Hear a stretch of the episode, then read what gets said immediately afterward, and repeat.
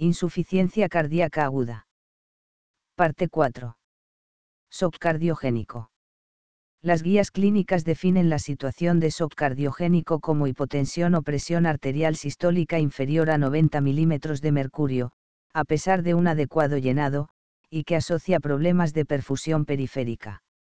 En estos pacientes se debe realizar electrocardiograma y ecocardiograma rápidamente para evaluar la presencia de causas potencialmente reversibles. Clase 1. Nivel de evidencia C. No hay un método óptimo de monitorización universalmente reconocido, aunque las guías clínicas recomiendan la utilización de un catéter de arteria pulmonar, o catéter de Svanganz, con una clase de recomendación 2B, nivel de evidencia C.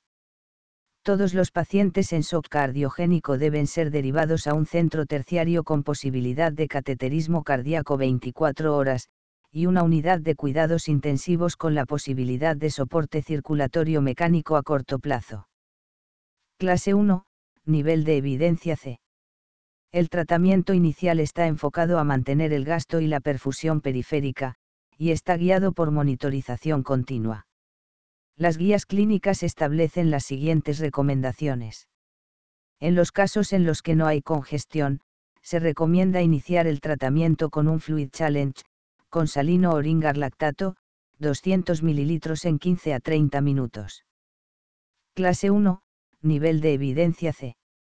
Se puede considerar el inicio de fármacos inotrópicos intravenosos como la dobutamina.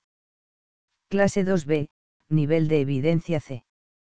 En caso de hipoperfusión persistente, se puede considerar el inicio de agentes vasopresores, noradrenalina sobre dopamina, para mantener la presión arterial. Clase 2B, nivel de evidencia B. El balón intraaótico de contrapulsación no se recomienda de rutina.